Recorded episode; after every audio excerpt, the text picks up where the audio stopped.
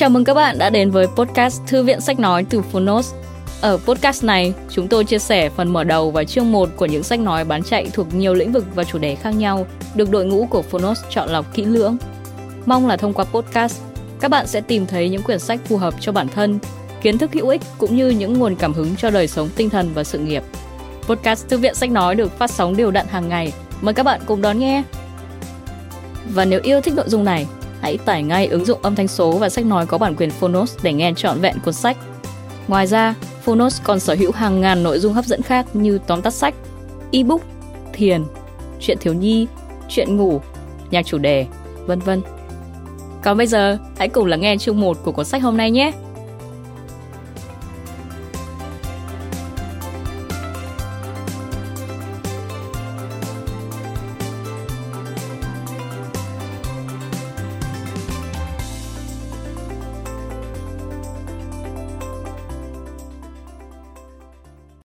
Bạn đang nghe từ Phonos.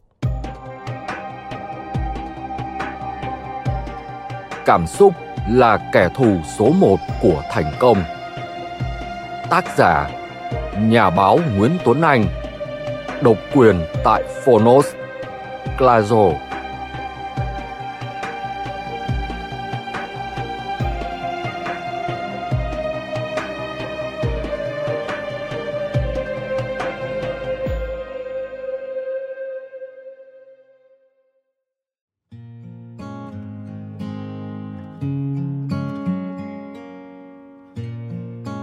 Chào bạn, tôi là Lê Thẩm Dương, tác giả cuốn sách Cảm xúc là kẻ thù số một của thành công. Bạn đang nghe giọng nói của chính tôi từ phonot Cảm xúc là một nhân tố quan trọng trong cuộc sống. Nếu không quản trị được cảm xúc một cách thật tốt thì rất có thể bạn sẽ gặp phải nhiều cản trở trên con đường đạt đến thành công của bạn. Quyển sách này tôi tập hợp những quan điểm của chính tôi về các vấn đề học tập, nghiên cứu, hướng nghiệp, chọn nghề và đôi khi cả chọn vợ, chọn chồng ngay trong lao động hàng ngày. Một thái độ sống rất tích cực. Một tin vui dành cho các bạn khi mua quyển sách Cảm xúc là kẻ thù số một của thành công. Các bạn cũng sẽ được tặng kèm tựa sách Người trưởng thành là người biết sợ. Tôi mong rằng với hai quyển sách này, các bạn sẽ tìm được cho mình những lời khuyên hữu ích trong hành trình trở thành một phiên bản tốt nhất của chính mình. Cảm ơn Phonos vì đã cùng tôi đưa phiên bản sách nói đến với các bạn. Chúc bạn nghe sách vui vẻ.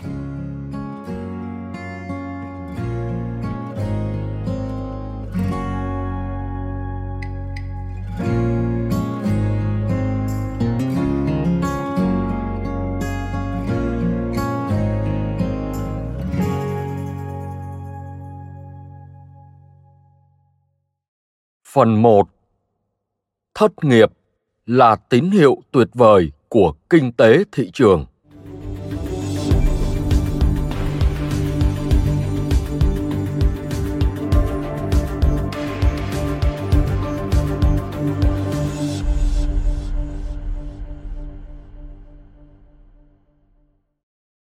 Thất nghiệp là tín hiệu tuyệt vời của kinh tế thị trường.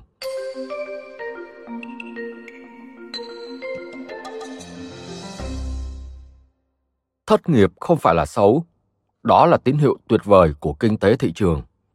Tín hiệu này cảnh báo từ giáo viên đến sinh viên. Bản chất của đào tạo là phải lôi cổ cho được cái năng lực mà sinh viên có ra. Trong khi thực tế, đào tạo hiện nay ở nước ta lại là ra sức nhét kiến thức của ông thầy dạy vào trong đầu sinh viên. Khi học, các bạn phải nhận thức được rằng mình là tiểu vũ trụ, mình quyết định toàn bộ sinh mạng của mình nhìn theo khía cạnh này trong hướng nghiệp thì có thể khẳng định chúng ta phải tự hướng nghiệp cho mình không ai có thể hướng nghiệp được cho mình cả. Học hay không học mình cần có bằng cấp hay không chỉ bản thân mình mới đưa ra được câu trả lời đúng. Tất cả hướng nghiệp chỉ là tài liệu để tham khảo và các bạn sẽ phải là người quyết định. Không một ai được phép tác động đến mình. Cho nên, một số nước bây giờ không dạy chuyên môn nữa vì chuyên môn nằm ở thư viện internet. Người ta dạy phương pháp tư duy, người ta dạy năng lực hành động và cuối cùng người ta dạy phương pháp tự đào tạo mình. Trước khi các bạn tự đào tạo mình thì các bạn nên quan tâm đến các thông tin sau đây. Những chuyện như 61 tuổi mới lấy bằng cử nhân, 70 tuổi mới tốt nghiệp đại học xuất hiện rất nhiều trên mạng. Cơ hội học của bạn hoàn toàn còn nguyên si. Kể cả khi 70 tuổi thì không nhất thiết đưa ra mệnh đề bắt buộc. Tôi đến tuổi đó, tôi phải học đại học. Mệnh đề đó chắc chắn là không đúng. Trường hợp của tôi, thời tôi đi học, người ta nhồi vào đầu tôi toàn những kiến thức bao cấp. Bây giờ nếu đem ứng dụng thì thành ra tôi kéo lùi lịch sử. Tất cả cái tôi có của ngày hôm nay là do quá trình tự đào tạo. Tôi cố tìm cách để tôi giải thích, để tôi ảnh hưởng đến các bạn ở mặt tích cực nào đó. Còn các bạn cứ mãi tiêu cực, xong bắt đầu đổ vấy cho khách quan, đi bắt trước người khác thì cả đời không ngóc đầu lên được. Tôi mang tiếng là tiến sĩ, chứ tôi nói trắng ra với các bạn. Những tờ giấy ấy nó không mang lại cho não tôi cái gì cả. Nếu xét theo dấu dương, thậm chí nó là dấu âm. Đôi lúc nó làm hại sự nghiệp học hành của tôi. Sau này, tôi được tiếp cận với nền giáo dục tiên tiến hơn, học được phương pháp tự đào tạo bản thân, cho nên tôi bắt đầu có một chút kinh nghiệm để trao đổi với các bạn. Tiến sĩ Lê Thẩm Dương, tư vấn hướng nghiệp.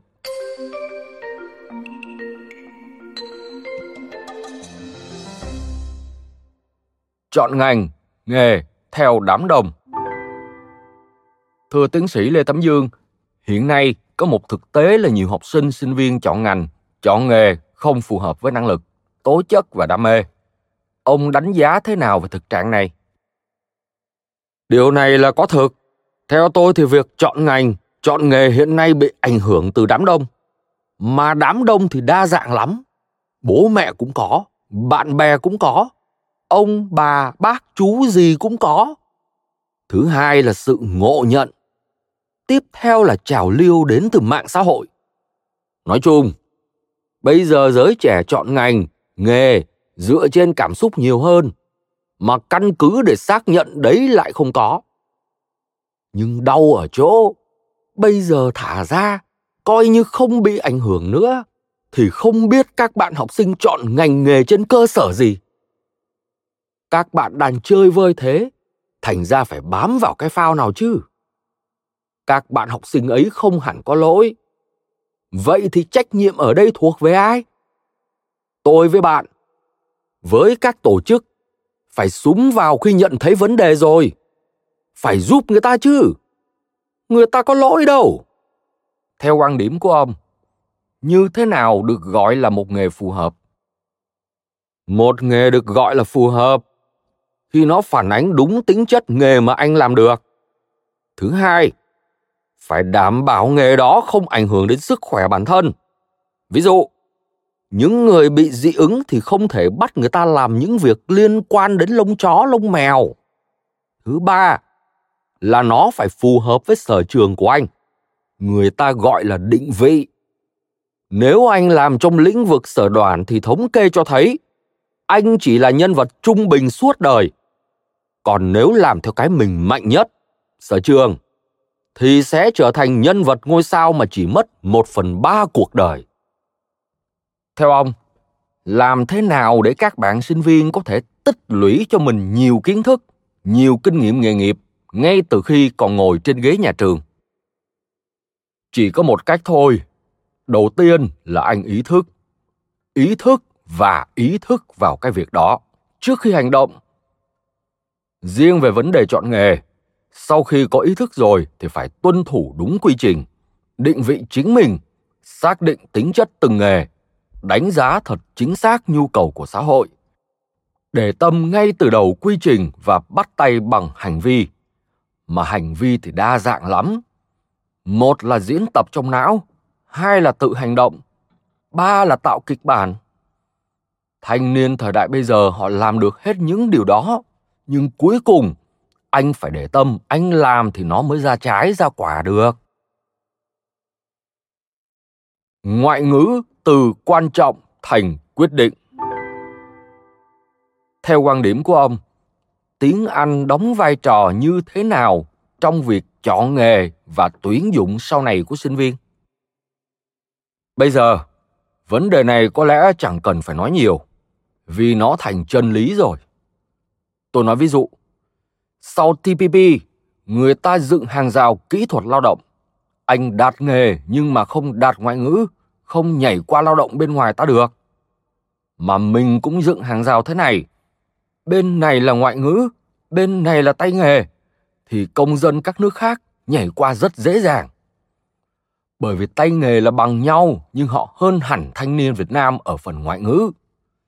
Như vậy, không còn nghi ngờ gì nữa, ngoại ngữ đang từ quan trọng thành bắt buộc và ở một chừng mực nào đó thành quyết định.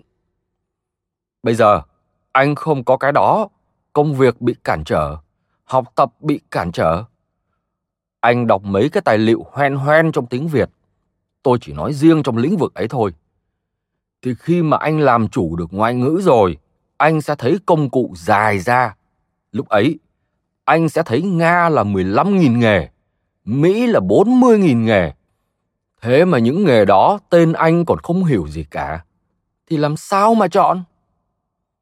Còn học thuật thì ngoại ngữ là mặc định rồi. Thậm chí, không cần phải sinh viên. Người lao động bình thường gặp hàng rào kỹ thuật thì cũng không thể có việc làm được. Người lao động nước ngoài nhảy sang mình thì mình mất hết việc. Mà mình nhảy sang người ta thì nhảy không được. Vì hàng rào nó rất đơn giản, nó có hai mức, nghề và ngoại ngữ. Ông có thể đưa ra một số lời khuyên để học sinh, sinh viên có thể cải thiện kỹ năng ngoại ngữ của mình trong thời gian ngắn và nhanh nhất. Đầu tiên là yếu tố kỹ năng, mà đã là kỹ năng thì người ta có những bậc thầy về kỹ năng. Lời khuyên đầu tiên của tôi là nghe thầy đã, đừng có tự sáng tác. Thứ hai, theo cá nhân tôi thì ngoài kỹ năng các thầy đã dạy, nếu thiếu kỹ năng tần số thì vẫn thua. Nếu thiếu cái lặp lại thì nó không vẽ thành não được. Thứ ba là năng lực tự hành động và năng lực tự hành động theo não. Những cái đó mà không có là không làm được.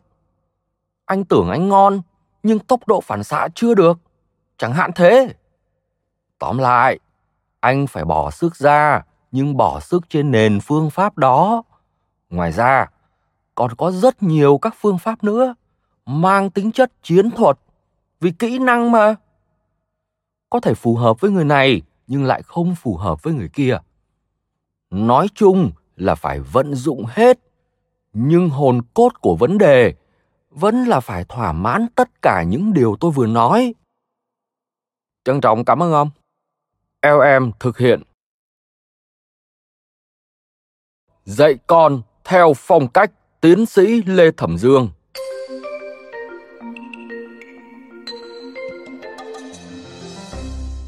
Trong gia đình ông, các con ông nghe lời bố hơn hay nghe lời mẹ hơn? Trong gia đình tôi, cả hai cháu đều nghe lời tôi nhiều hơn. Lý do? Vì tôi đạt được chỉ số nghe lời. Người ta chỉ nghe lời khi người nói có chuyên môn tốt hơn. Chú ý, không phải chuyên môn nghề nghiệp mà là chuyên môn cuộc sống. Thứ hai là quyền lực cá nhân, tức là tính gương mẫu. Tất cả vì mẹ của các con tôi, vì các con, từ chuyện tiền bạc đến lao động cần lực, con cái nhìn vào là cảm nhận được hết. Vai trò của người mẹ cũng có, nhưng về đường hướng chiến lược là các cháu nghe lời tôi.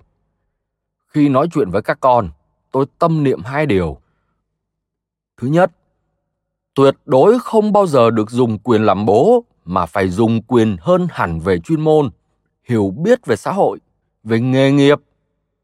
Thứ hai, gương mẫu. Gương mẫu nhất là đối xử với mẹ của chúng như thế nào thì chúng sẽ đối xử với mình như thế. Khi dạy con, theo ông khó nhất ở độ tuổi nào? Khó khăn nhất với tôi là độ tuổi từ 15 đến 25 chẳng biết sinh lý, tâm lý như thế nào. Nhưng tôi biết đó là tuổi đang khẳng định mình, nửa người lớn, nửa trẻ con. Nó biết là đúng mà vẫn cứ cái là không đúng. Bố mẹ mà can thiệp vào là thua. Vì tâm sinh lý họ đang muốn khẳng định mình là người lớn, mà bố mẹ lại cứ coi họ là trẻ con thì chết rồi. Câu hỏi khó nhất mà con cái thường hỏi ông là gì? Hồi con tôi đi học, có lần bạn bè ở lớp bàn nhau là có một thầy cô rất ghê. Có khi mỗi bạn phải góp một ít, cho vào phong bì thì mới qua môn được. Con tôi về hỏi tôi là có góp không? Câu hỏi quá khó. Nếu tôi bảo không, có thể con tôi không ra trường được. Mà nói có thì người nó phản bội đầu tiên chính là tôi sau khi nó thành công. Với con gái, ông tập trung vào giáo dục cái gì? Tôi quan niệm thế này, con gái hay con trai thì cũng phải giành quyền bình đẳng nam nữ vì đó là quyền con người. Con gái có thể hoàn toàn làm được việc lớn. Tôi dạy con gái tính độc lập. Ví dụ, nó lấy ai không bao giờ tôi can thiệp. Nhưng những tiêu chuẩn chính thì khi con hỏi tôi có trao đổi. Thế còn với con trai? Với con trai, tôi muốn nó là thằng con trai vì nó là con trai. Thành công lớn nhất của tôi trong việc giáo dục con trai là để cháu quyết định tự nguyện đi bộ đội. Bây giờ là hơn 8 tháng rồi, tôi cực kỳ tôn trọng con tôi. Quan điểm của tôi, con trai phải có một chuyên môn vững vàng hai phải đàng hoàng ba biến cái đàng hoàng đó thành hành vi các con ông đã lựa chọn nghề nghiệp thế nào các con tôi lựa chọn nghề nghiệp hoàn toàn ở thế tự do. Thỉnh thoảng các cháu mới hỏi tôi một câu. Lúc đó câu trả lời của tôi thường là giờ bố mà nói thì mang đầy tính chủ quan cho nên các con hãy lựa theo sở trường của mình. Cả hai con tôi đều chọn theo học ngành xã hội vì chúng mạnh lĩnh vực đó. Tuấn anh thực hiện. Chưa có năm ông thầy thì chưa thể thành người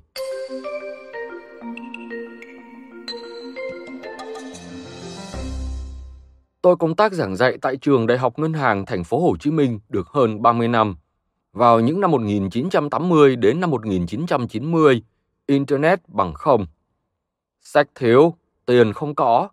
Lúc bấy giờ, thanh niên phải tìm mọi cách để vượt khó, đọc mọi chỗ, đọc mọi lúc, mọi nơi.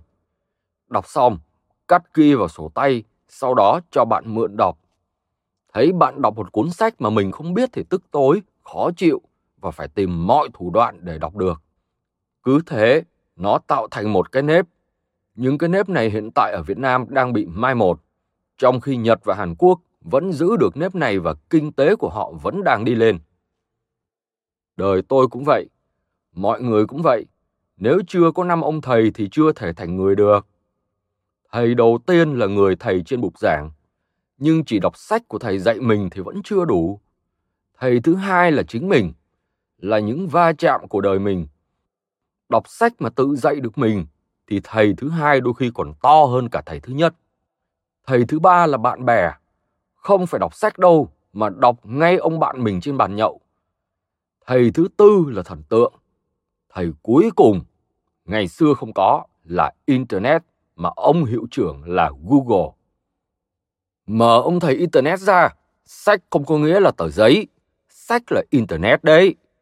Nhưng khi mở ông thầy này ra mà nhiều bạn lại cứ vào những trang cướp, giết, hiếp thì tha đừng đọc còn hơn.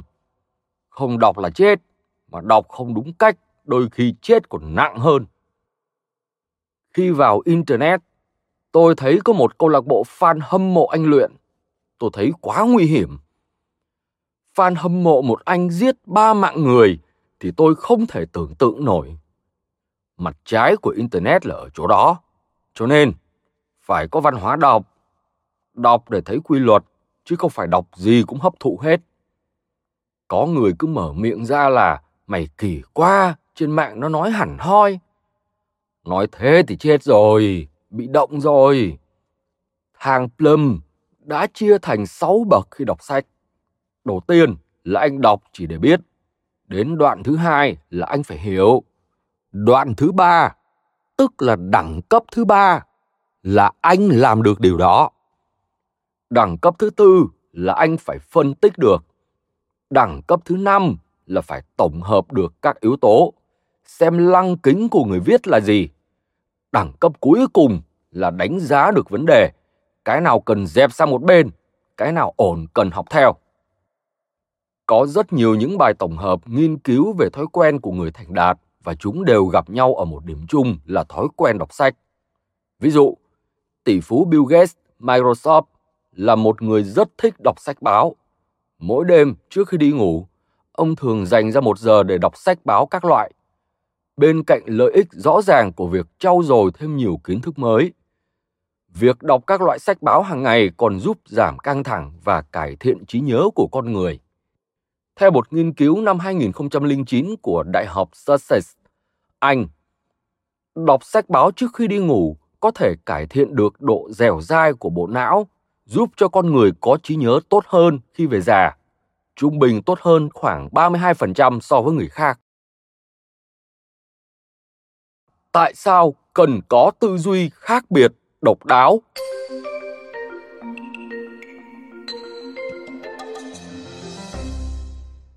Về tư duy, các bạn không tạo được khác biệt, doanh nghiệp không tạo được khác biệt là chết ngay.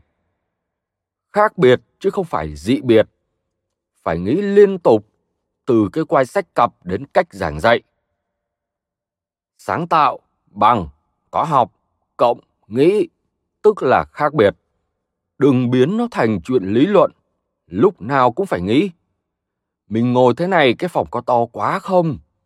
Học cách này có được không? Đừng lúc nào cũng chỉ biết chấp hành. Cứ thằng này tốt, thằng này tốt. Cuối cùng, chúng ta chọn được một loạt thanh niên vào công ty mà não chỉ hoạt động theo kiểu chấp hành. Ngoài năng lực chỉ đạo, họ không có thêm năng lực thứ hai. Loại này không thể tạo ra năng suất lao động được. Công ty tôi có một cậu, gặp tôi lúc nào cũng chào. Lúc tâm trạng mình vui thì thấy cũng vui vui, nhưng lúc bực thấy giật cả mình. Tư duy phải là tư duy sáng tạo.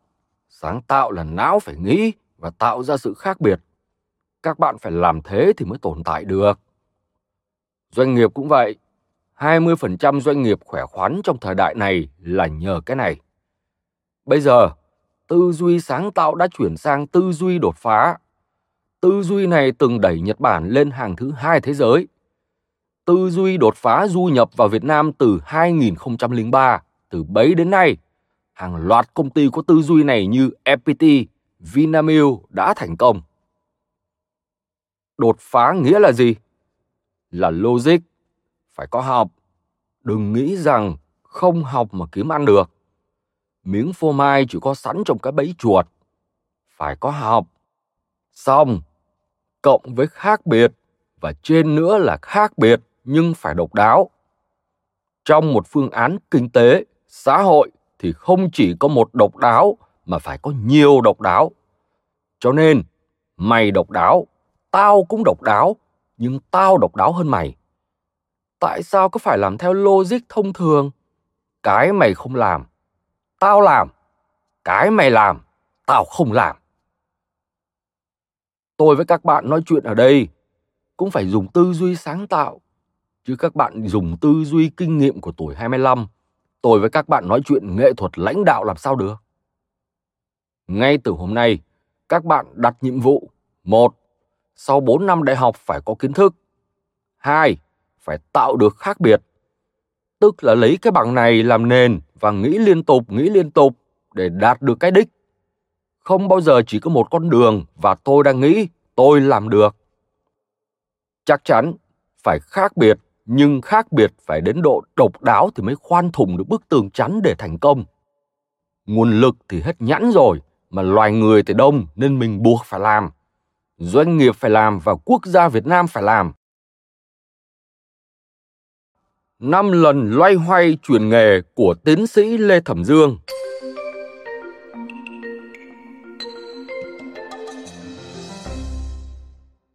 Ai là người có ảnh hưởng lớn nhất đến ông?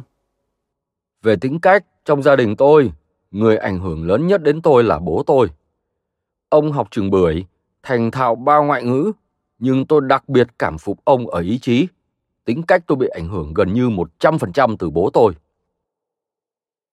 Về sự nghiệp, thất bại lớn nhất của ông đến thời điểm này là gì? Thất bại lớn nhất của tôi là thiếu kiến thức công cụ. Kiến thức công cụ, tin học và ngoại ngữ của tôi chỉ ở mức đủ dùng thôi. Khi tốt nghiệp đại học, ông mất bao lâu để tìm việc?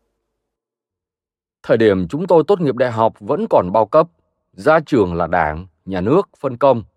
Chẳng phải tìm việc vẫn có. Căn cứ vào hồ sơ học tập, người ta phân công tôi giảng dạy. Ông thay đổi môi trường làm việc bao nhiêu lần rồi? Thay đổi không lần. Tôi vẫn làm nghề giảng viên, nhưng thực tế đã có 5 lần loay hoay chuẩn bị thay đổi. Tập đi buôn, tập làm công ty của ông anh, tự lập một trang trại nuôi gà, mở một trường tư, góp vốn thành lập ngân hàng. Thời gian nào trong ngày ông làm việc hiệu quả nhất? Với tôi, thời gian trong ngày làm việc hiệu quả nhất là buổi tối và những lúc tôi đợi máy bay bị delay. Vì chỉ có tĩnh thì ý tưởng sáng tạo mới thực sự xuất hiện. Trước khi đưa ra quyết định quan trọng nhất, ông thường làm gì ạ? Câu hỏi này chỉ phù hợp khi tôi 30 tuổi. Trước đó tôi chỉ ra quyết định ngẫu hứng. Trước khi ra quyết định, tôi thường nghĩ theo bốn phía. Được, mất, nửa được, nửa mất, nửa mất, nửa được. Và đồng thời là canh theo hàm số, chứ không canh theo biến số. Tôi có vẻ chín chắn sớm hơn so với tuổi 30. Ra quyết định là phải được nhiều mặt. Đấy là thói quen của tôi. Trong khi người ta nói nhiều về tầm quan trọng của EQ, chỉ số cảm xúc, tại sao ông lại nói cảm xúc là kẻ thù số một của thành công? Có thể nói đây là câu hỏi tôi thích nhất. Cảm xúc là kẻ thù số một của thành công. Nhưng còn thiếu một vế. Thành công số một là cảm xúc. Tôi nói thế là có ý khuyến cáo. Ngày nay, khi mọi thứ đạt đến chỉ số siêu cạnh tranh thì không ai thông minh hơn ai và chiến thắng thuộc về người có chỉ số thông minh cảm xúc. Nhưng đa số chúng ta chưa đạt đến tầm ấy, nên tôi mới nhấn mạnh cảm xúc là kẻ thù số một của thành công. Ông có sở thích gì đặc biệt? Theo tham khảo của các nhà nghiên cứu, tôi thấy một anh đàn ông có 7 cái nghiện, trong đó có nghiện việc. Sở thích đặc biệt của tôi là công việc. Nói thì ai cũng mắc cười, nhưng thực tế là tôi bị bệnh này sở thích số một và duy nhất của tôi chỉ có làm việc thôi. Tài sản quý giá nhất mà ông có lúc này là gì? Tài sản của một đời người nó chỉ có bốn thứ. Sức khỏe, gia đình, sự nghiệp là mình cống hiến cho quốc gia và đơn vị và cuối cùng là bạn bè. Tài sản lớn nhất của tôi hiện nay là một người vợ và hai đứa con. Nhưng đấy là hiện tượng thôi, còn bản chất thì tài sản lớn nhất của tôi là hạnh phúc của tôi với những người ấy. Hạnh phúc này là một cái gì đó ở sâu bên trong đó chứ không phải nhà cửa tiền bạc hơi trừu tượng nhưng cảm giác là toại nguyện. Ông có biết vì sao ông được đông đảo thanh niên yêu mến?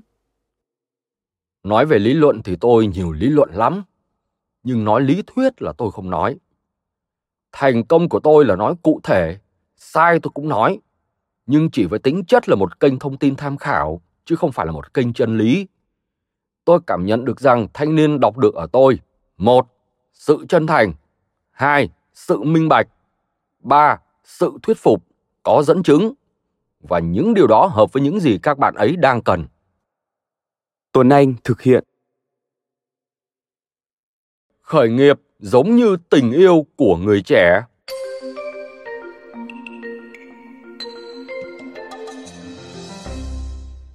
Nhà báo Nguyễn Tuấn Anh, thưa tiến sĩ Lê Thẩm Dương, trong những buổi giảng bài thời gian qua, ông đã truyền được những cảm hứng gì cho giới trẻ? Có một thực tế ở Việt Nam từ nhiều năm nay là sinh viên ra trường chỉ chăm chăm đi xin việc. Tôi thường nói với sinh viên của mình là tại sao ra trường phải đi xin việc? Việc phải xin mình chứ. Tại sao lại đi xin việc? Tạo việc ra mà làm chứ. Tại sao lại chờ cơ hội? Cơ hội đầy nhóc ra lựa chọn cơ hội đi chứ. Tôi cũng nói với họ là đừng đắn đo là liệu mình có bắt được việc phải xin mình hay không, mà hãy tìm hiểu xem muốn bắt được việc phải xin mình thì phải làm những gì. Tìm hiểu từ tôi đây này, từ tất cả các ông thầy xung quanh các bạn ấy. Chỉ riêng việc các bạn ấy có ý chí bắt việc phải xin mình thôi đã có ý nghĩa rồi. Đã cùng họ làm được biết bao điều kỳ diệu rồi. Đa phần những bạn sinh viên cứ đau đáu về những câu hỏi đó của tôi đều làm nên chuyện cả. Bắt được việc phải xin mình, tạo được việc ra để làm, lựa chọn được cơ hội cho bản thân. Cảm hứng tôi truyền cho sinh viên, cho các bạn trẻ đôi khi chẳng to tát gì. Chỉ đơn giản là coi chuyện một bác sĩ trẻ bỏ thành phố về quê nuôi heo cũng là bình thường. Nếu so với chi cả đống tiền ra chạy việc ở lại thành phố, rồi lương ba cọc ba đồng, thì về quê nuôi heo mà ăn nên làm ra, mà có cơ thành tỷ phú thì hơn chứ, nên về. Hay thấy chán cuộc sống của một nhân viên văn phòng, lương tháng 5 triệu đồng, cứ mạnh dạn thay đổi. Bán rác bãi xe nhiều khi cũng cho bạn những niềm vui, những khoản thu nhập mà bạn không ngờ đến. Theo ông, người trẻ hiện đang lúng túng ở khâu nào nhất? Cái yếu của nhiều bạn trẻ hiện nay là không biết mình thực sự mạnh ở cái gì và nhất là không biết được vai trò của việc phải tìm ra điểm mạnh của mình nó quan trọng như thế nào. Cũng có một số bạn ảo tưởng hiểu sai về điểm mạnh của bản thân nên để chắc chắn điểm mình nghĩ là điểm mạnh chính là điểm mạnh thực sự thì phải có sự trợ giúp từ một số bài kiểm tra, thuật toán. Có một số cuốn sách có thể giúp các bạn việc này. Không biết được điểm mạnh của mình thì làm sao biết hướng nghiệp cho mình. Hội thảo hướng nghiệp, sách hướng nghiệp thì nhiều vô kể. Tôi không nói nó vô ích, nhưng tất cả chỉ là hỗ trợ cho bạn. Cái chính vẫn là bản thân mỗi người. Hội thảo hướng nghiệp, sách hướng nghiệp sẽ như một thứ nước uống tăng lực, như doping ấy nếu bạn đã biết mình là ai, biết điểm mạnh của mình là gì, nó sẽ cho bạn thêm sức mạnh, nó sẽ cho bạn thêm đôi cánh. Còn nếu bạn không biết mình là ai, không biết điểm mạnh của mình là gì, thì nó chẳng có tác dụng đâu. Khi chia sẻ với sinh viên câu chuyện khởi nghiệp, bao giờ tôi cũng bắt đầu bằng bài học về điểm mạnh này. Tuổi trẻ nhiều hoài bão và độ dám cao lắm. Cả hai điều này đều là con dao hai lưỡi. Nếu không được trang bị kiến thức thì cái sai họ gây ra vô cùng khủng khiếp. Những nghiệp mà họ khởi sẽ tệ hại vô cùng. Thế nên, bạn trẻ nào muốn khởi nghiệp mà tìm đến tôi, tôi luôn cố gắng trao cho các bạn ấy mọi thứ các bạn ấy cần mà tôi có, từ kiến thức đến kinh nghiệm. Gần đây cụm từ khởi nghiệp được nhắc đến nhiều trong giới trẻ. Là một chuyên gia trong lĩnh vực này, ông có điều gì muốn nhắn nhủ đến họ?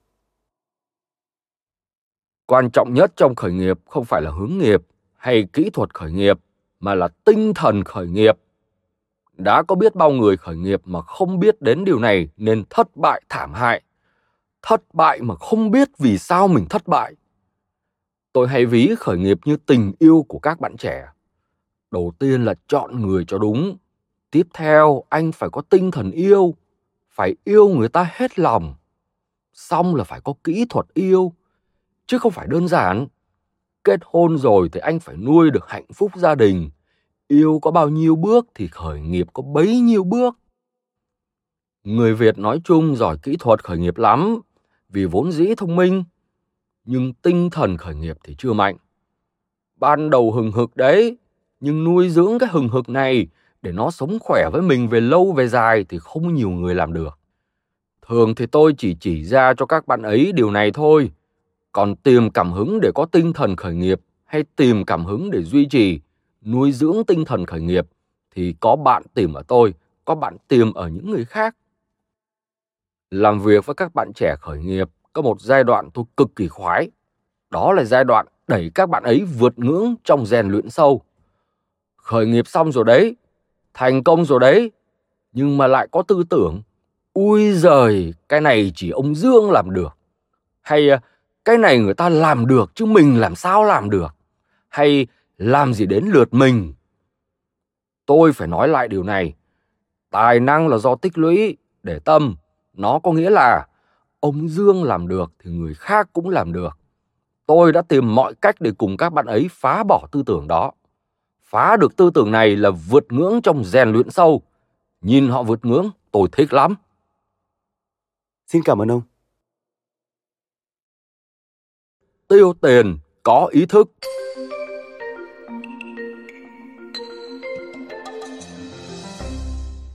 Nếu tôi có 100 triệu đồng do chính tôi làm ra thì tôi mua một món đồ 10 triệu đồng là quá bình thường. Nếu tôi chỉ mua một món đồ một đồng thì không thể chấp nhận được. Đây là nguyên mẫu để dân gian xây dựng nên những nhân vật keo kiệt.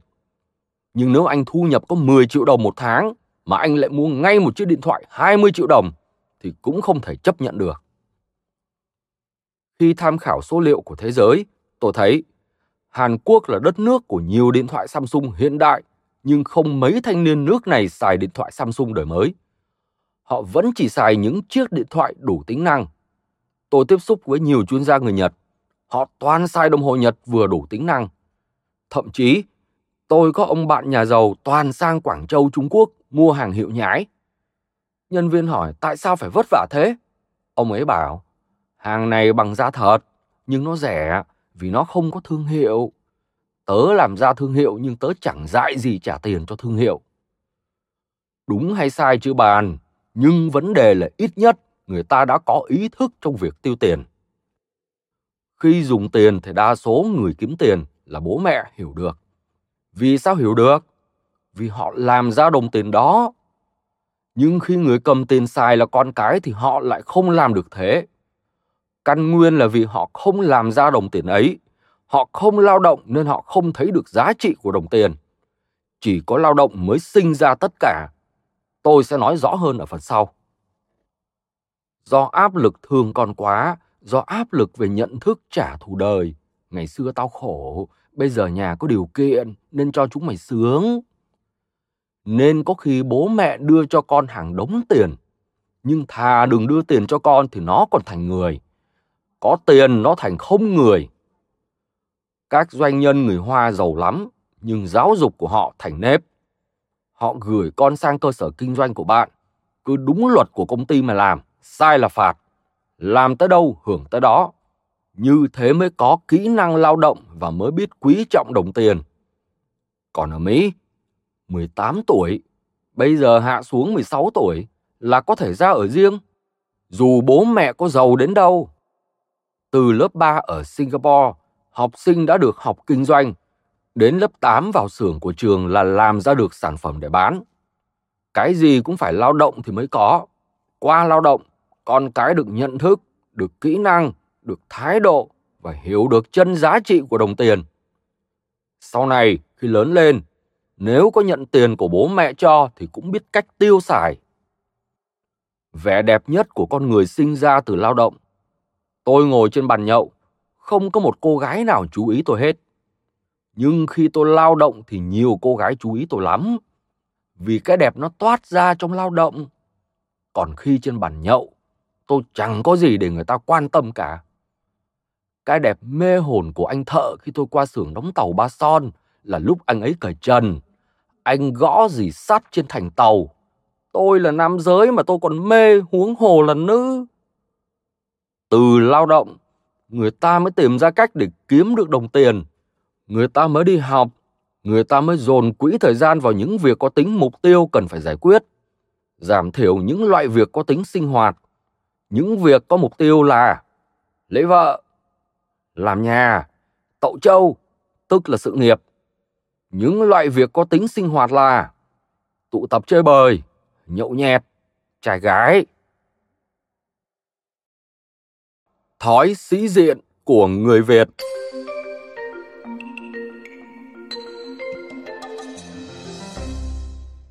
Phải khẳng định rằng sĩ diện ai cũng có, bất kể giới, bất kể tuổi, chỉ khác nhau ở mức độ thôi. Giả sử bây giờ không có sĩ diện thì nó giống ai? Cho nên, sĩ diện không phải là xấu, nhưng nếu ở một mức độ nào đó thì nó thành xấu con người ta luôn có tâm lý hướng đến cái tôi dẫn đến việc đánh giá bản thân cao hơn. Sĩ diện trong từ điển là tự tôn tự kiêu hãnh tự thưởng cho bản thân. Có gì xấu đâu. Nhưng nếu quá cái điểm mà anh có thì thành ra là sĩ hảo. Có hai dạng sĩ. Thứ nhất là sĩ diện về vật chất. Ví dụ Anh đang đi chiếc xe hơi xịn, nhiều người ngưỡng mộ, nhưng thực ra anh chỉ có duy nhất cái gặt nước, còn lại toàn là tiền vay nợ. Thứ hai là sĩ diện về tinh thần. Lúc nào cũng chứng tỏ cái gì cũng xen vào nhưng nói 10 câu thì sai đến 9 câu. Người ta gọi là lạm phát ngôn từ. Nếu anh không tự khen bản thân, không tự tôn bản thân thì anh mất hết tự tin. Do đó, sĩ không phải là xấu. Nhưng nếu vượt qua ngưỡng cho phép, anh sẽ ảo tưởng về bản thân. Anh không định vị được anh thì anh lại cứ tưởng mình vĩ đại lắm. Cảm ơn các bạn vì đã lắng nghe podcast Thư viện Sách Nói. Podcast này được sản xuất bởi Phonos, ứng dụng âm thanh số và sách nói có bản quyền dành cho người Việt. Hẹn gặp lại các bạn ở những tập tiếp theo.